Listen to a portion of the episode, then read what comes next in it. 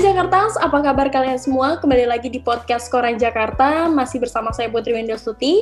Kali ini Koran Jakarta kedatangan dokter cantik nih, Dokter Niza Femini. Halo dokter, selamat pagi, apa kabar? Baik, hai Koran Jakarta. Halo, dokter lagi sibuk apa sih nih sekarang? Kalau boleh Jadi, tahu? Sekarang, uh, aku tuh uh, baru selesai pendidikan. Mm-hmm. uh, lagi kan aku kan ngambil spesialis T H T. Udah selesai pendidikannya. Cuman mm-hmm. karena memang lagi masa pandemi ini, terus wisudanya kemarin sempat ketunda. Jadinya sekarang lagi nunggu wisuda. Oh, lagi nunggu wisuda?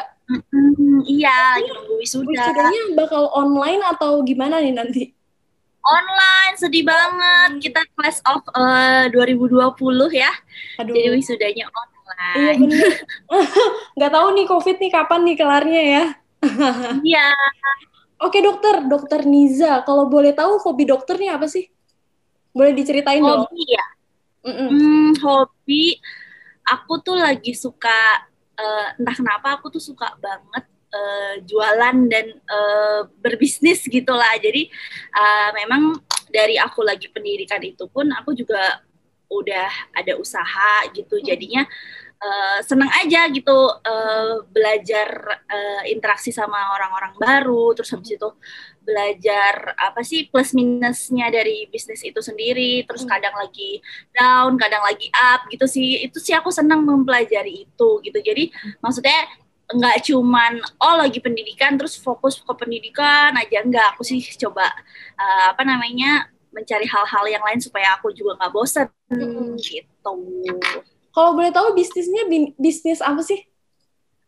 Kecil-kecilan sih, Mbak. Jadi ada, apa, jadi tuh, aku tuh ceritanya, aku ceritain aja ya. Jadi okay, awalnya tuh kan aku, gimana-gimana? Aku kan hobi itu pakai skincare, tapi pakai skincare-nya itu juga skincare yang drugstore aja gitu kan. Terus habis itu aku sering sharing kan le- uh, lewat Instagram. Yeah. Terus yang lain tuh jadi pada penasaran, pengen ngikutin. Tapi uh. karena mereka pada bilang, dok, tapi aku takut salah produknya. Dok, mm. tapi aku uh, takut salah beli. Dan aduh itu kok kayak ribet banget, jualin paketan dong dok gitu.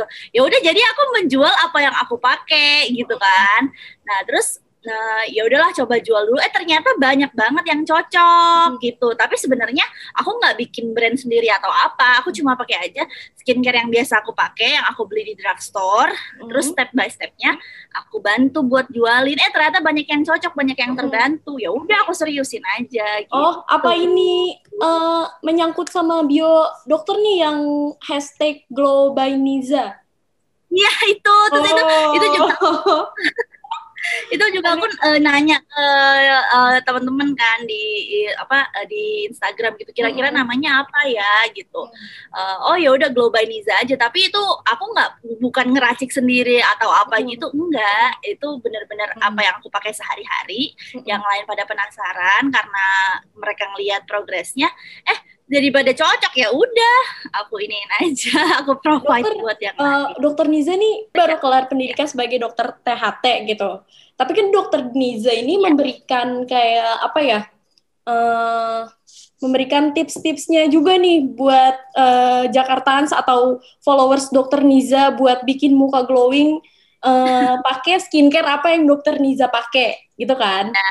Kenapa ya. dokter Niza tuh nggak bikin kayak klinik-klinik di luar sana gitu buat kecantikan? Ada oh, niat nggak iya. nantinya ke sana?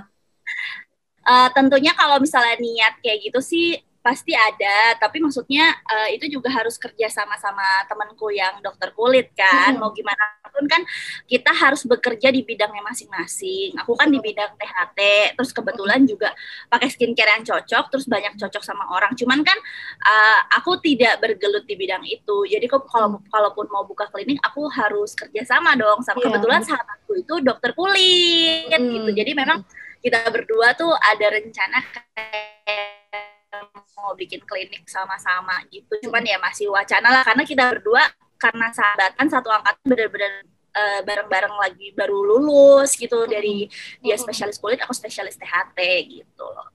Jadi uh, kita kan juga maksudnya mau kliniknya itu bukan klinik abal-abal tentunya, yeah. klinik yang terpercaya. Jadi kita harus kerja sama juga sama yang memang ada di bidangnya itu gitu. Mau gimana pun kan, meskipun aku dasarnya dokter, cuman eh, sejawat-sejawat aku yang dari kulit itu kan udah empat tahun lagi belajar tentang yeah. kulit, pasti kan lebih reliable lagi kan gitu. Oke. Okay.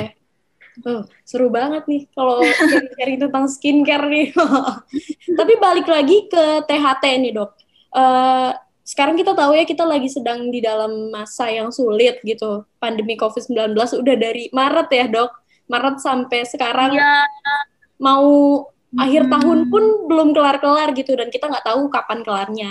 Gimana perasaan dokter sebagai garda garda terdepan yang menangani swab untuk covid sembilan belas ini, yang dimana masyarakat tuh masih kayak ngeyel gitu, udah disuruh jaga jarak nih biar nggak kumpul-kumpul tapi tetap kumpul-kumpul gitu. Iya, aku sih sebenarnya uh, saat ini karena mis karena akhir-akhir ini aku lagi memang kemarin kan sibuk tesis, sibuk ujian, memang alhamdulillah dibebas tugaskan dari beban uh, untuk uh, kerja di bidang COVID gitu kan, karena memang harus di oh, kita tingkat akhir tuh disuruh fokus ujian.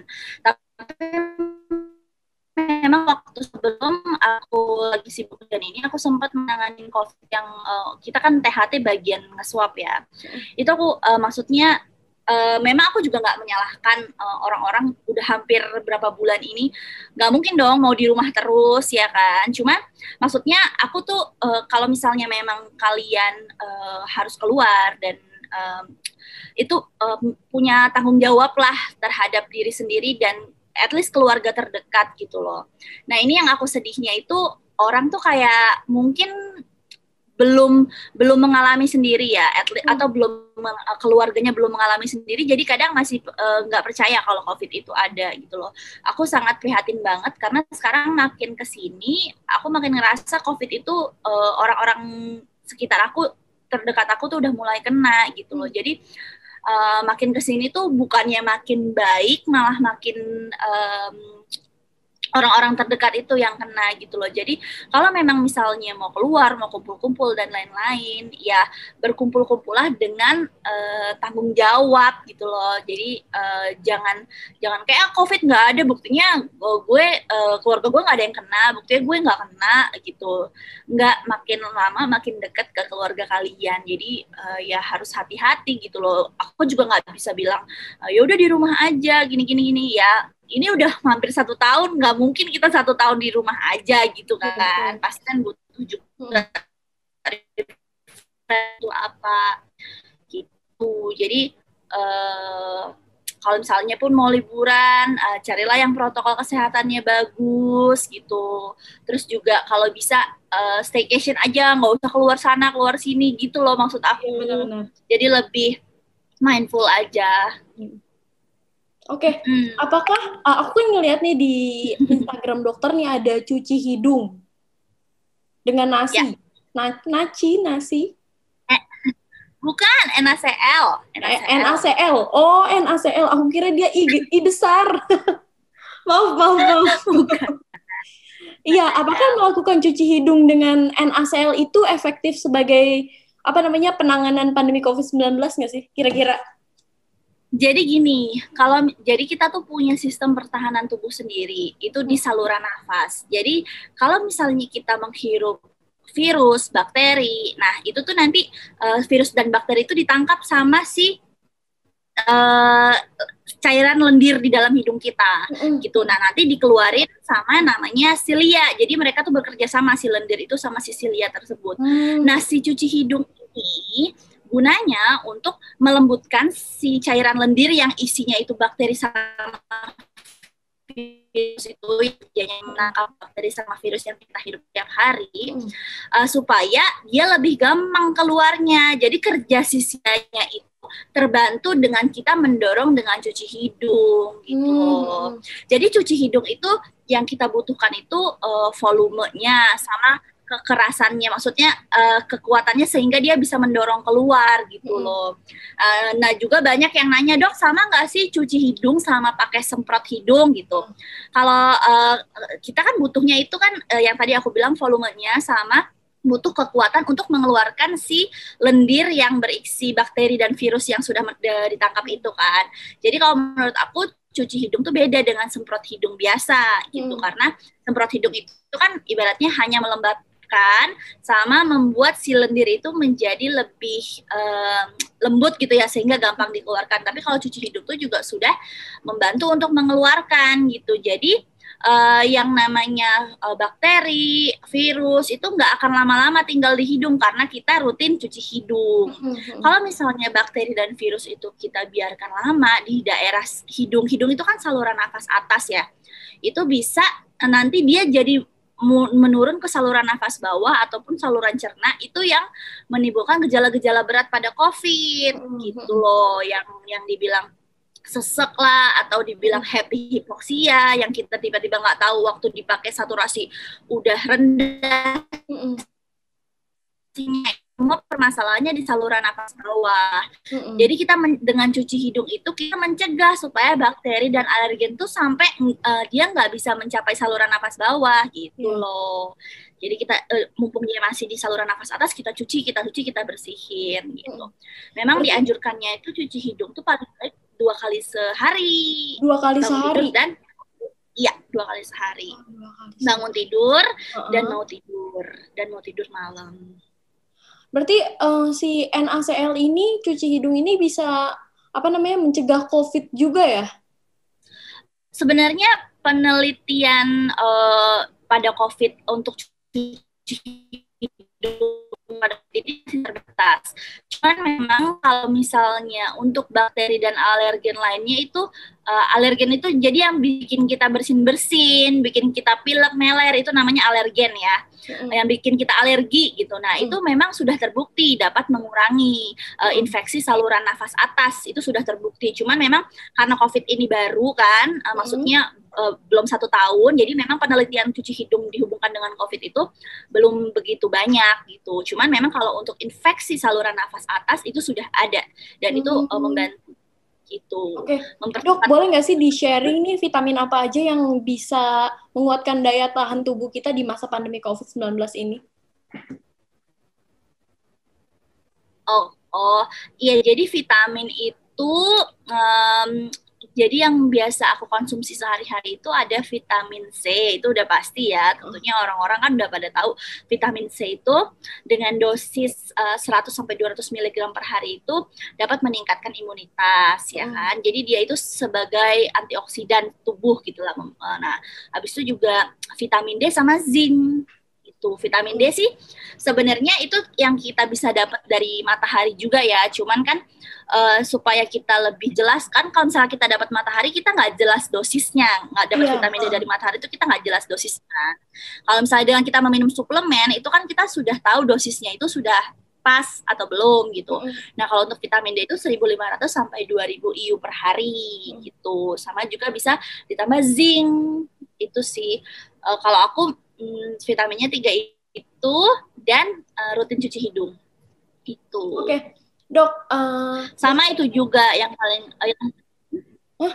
gimana? Nggak lanjut lanjut yang, yang nah, yang suka orang lain lupa itu adalah maksudnya vitamin diminum semua, habis itu hmm. cuci itu udah dilakuin, hmm. tapi uh, tidurnya itu nggak berkualitas, itu oh, juga akan juga ya, ngaruh, ah, juga ngaruh, ya? iya, hmm. itu juga akan menurunkan sistem imun kita. Kalau misalnya kita uh, suka bergadang, terus habis itu kalaupun nggak bergadang tapi uh, tidurnya itu nggak berkualitas, jadi tiap malam kebangun gitu-gitu. Nah itu kan nggak berkualitas, berarti tidur kita nggak dalam.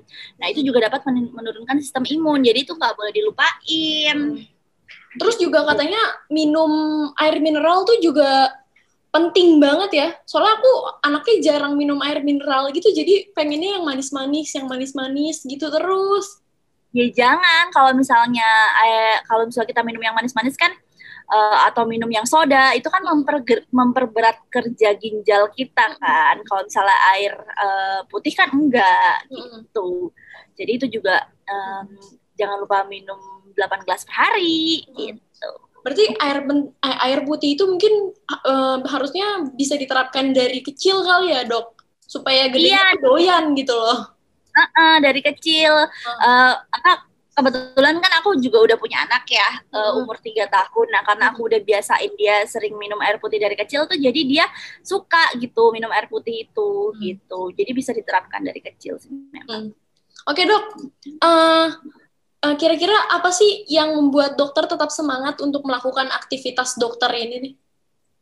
Dan, dan, uh, dan, dan satu lagi. Dan ya. Apakah cita-cita menjadi dokter T H T ini udah dari kecil atau emang mengalir begitu saja gitu? Boleh diceritain nggak? Boleh, boleh. Jadi memang uh, uh, cita-cita jadi dokter tuh dari kecil. Karena mm-hmm. memang orang tuaku, mamah ya, mamahku itu dokter. Nah, kebetulan juga dokter T H T, jadi memang dari dulu aku tuh sering temenin praktek, oh. uh, terus, terus jadi ngelihat interaksi mama sama pasien-pasiennya, terus ngelihat, mm. uh, jadi memang udah suka, udah da, da, dan udah tertarik dari dulu gitu. Uh. Memang sempet sih tertarik sama uh, kulit gitu kan waktu uh-huh. kita masih uh, pendidikan. Nah, tapi uh, setelah kita jalan lagi, oh enggak, ternyata memang aku sukanya sama T H T gitu. Mm-hmm. Nah, uh, seneng aja sih karena um, aku ngerasa uh, sekarang tuh aku udah lulus kan, jadi maksudnya bisa udah terjun ke lapangan dengan uh, semuanya tuh jadi tanggung jawab aku gitu. Kalau selama ini kan kita pendidikan kan tanggung jawabnya uh, pasti masih diemban sama uh, ini kita kan pengajar gitu kan ya, namanya kita di bawah naungan universitas, di bawah naungan rumah sakit gitu.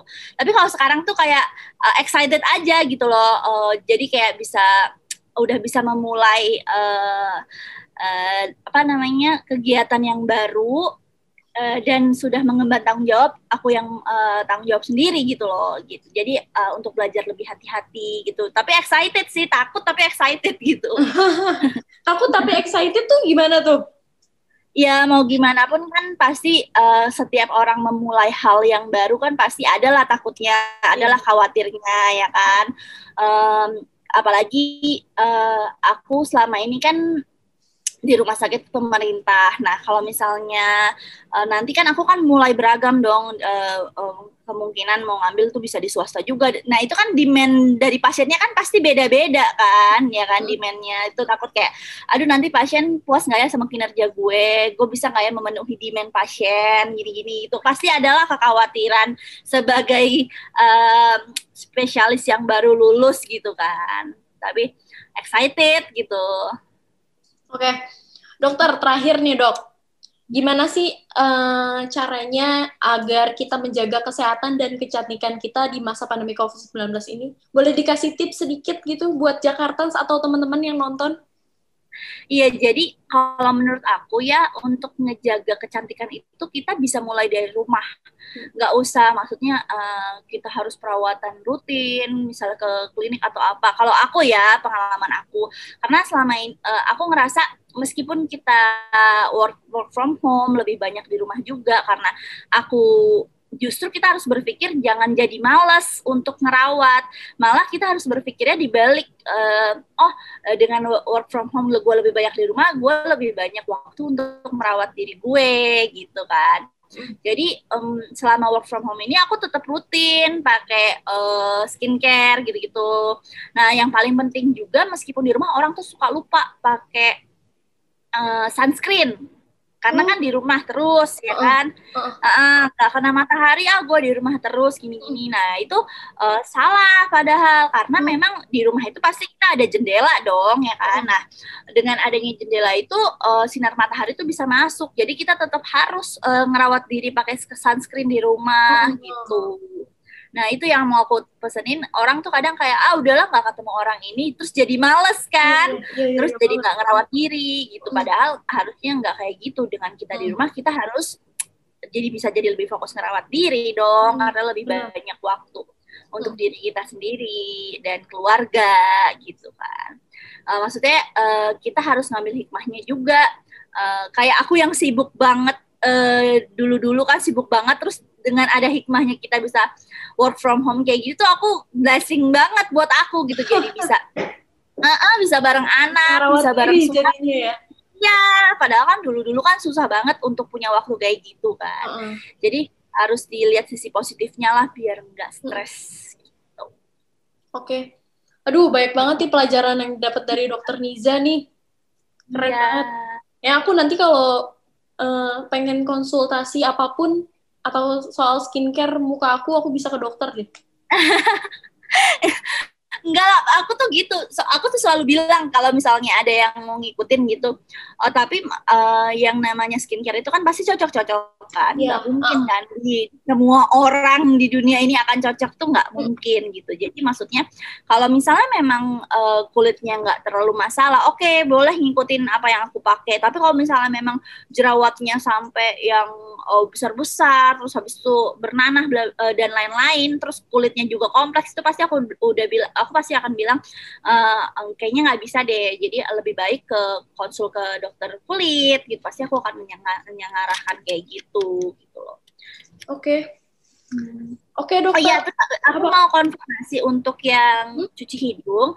Itu cuci hidung itu harus pakai cairan NaCl itu.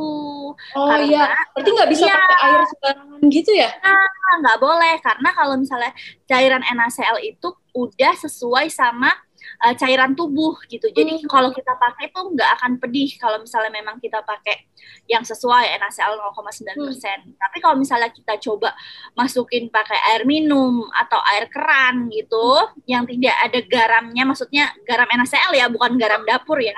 Itu akan pedih banget gitu. Hmm. Jadi nggak boleh ya. Itu uh, mau di disemprot ya, Dok? Pakai apa? Apa sih namanya? Iya, pakai alat, banyak alatnya sih, alatnya oh. bisa pakai suntikan, atau memang ada alat uh, cuci hidung biasanya nasal nasal rinse gitu, atau nasal washing gitu. Jadi sebenarnya hidung kita itu bentuknya U, Mbak. Jadi kalau misalnya kita semprot hidung sini, dia akan keluar di hidung oh, sebelahnya. Iya, iya, iya, iya. iya jadi uh, sama dengan pipa yang bentuknya U, kita cuci dengan volume dan tekanan yang pas, sehingga kotorannya itu bisa keluar semua. Nah, tapi juga nggak boleh sembarangan. Yang harus aku tanganin, nggak boleh sembarangan pakai uh, cairan-cairan, maksudnya pakai air di rumah atau cairan uh, air minum, itu akan pedih banget gitu. Oh. Karena tidak sesuai dengan cairan tubuh kita. Hmm. Hmm. Tapi kan kadang-kadang ada suka yang kayak kita nih berenang nih kan, baru nyelam aja kayak udah kesedek gitu loh sama kaporit, apa itu kayak gitu juga rasanya atau gimana? Nah iya, kalau misalnya kita melakukannya dengan benar, hmm. jadi kalau misalnya cuci hidung tuh kepalanya harus miring, karena kan memang seperti pipa U itu kan, jadi kita semprot sini, kita kita kita harapkan dia akan keluar dari yang sebelahnya, hmm. terus mulutnya dibuka supaya kita airnya nggak turun ke bawah, jadi kita nggak tersedak gitu, hmm. jadi memang hmm. ada step by step-nya. Mm-hmm. Jadi kalau misalnya kalau misalnya kita uh, lagi berenang itu kan yang masuk pertama air kaporit. Yeah. Terus juga uh, kita juga apa namanya tidak siap untuk posisi yeah. dan uh-huh. uh, uh, jadi kan pasti akan menyakitkan gitu loh, air kaporit masuk ke dalam uh, hidung kan pasti ibaratnya itu benda asing gitu kan. Ya, kalau misalnya kita pakai NaCl itu karena sesuai dengan uh, cairan tubuh, itu tidak dianggap benda asing sama tubuh kita gitu. Hmm, Oke. Okay. Berarti uh, kalau su- kalau cuci hidung itu kayak yang tadi dokter bilang itu harus dilakukannya sehari dua kali ya? Ya, sehari dua kali, dua kali. Uh, saat kita bangun tidur itu uh, kita mengharapkan membersihkan kotoran-kotoran selama kita tidur yang biasanya mengendap karena kita tidur pakai A C kan banyak kan, hmm. uh, sama uh, pas kita malam mau tidur itu untuk membersihkan alergen, polutan, kotoran yang kita hidup selama satu hari kita bekerja keluar rumah atau maksudnya kita keluar rumah dan lain-lain. Oke, baik dokter Niza, baik banget nih pelajarannya udah didapat dari dokter Niza. Terima kasih udah tertarik untuk mewawancara aku, semoga bermanfaat. Kita yang terima kasih dokter udah mau diwawancara sama kita. Oke, makasih banyak ya dokter. Ya. Oke, sampai ketemu lagi ya Mbak. Ya. Nah. Itu, Jakartans, itu dia wawancara kami dengan dokter Niza Femini. Next kita bakal wawancara dengan narasumber-narasumber lainnya. Saya Putri Winda Stuti, pamit undur diri. Bye. Bye. Halo Jakarta, jangan lupa dengerin podcast Diskusi Koran Jakarta hanya di Spotify.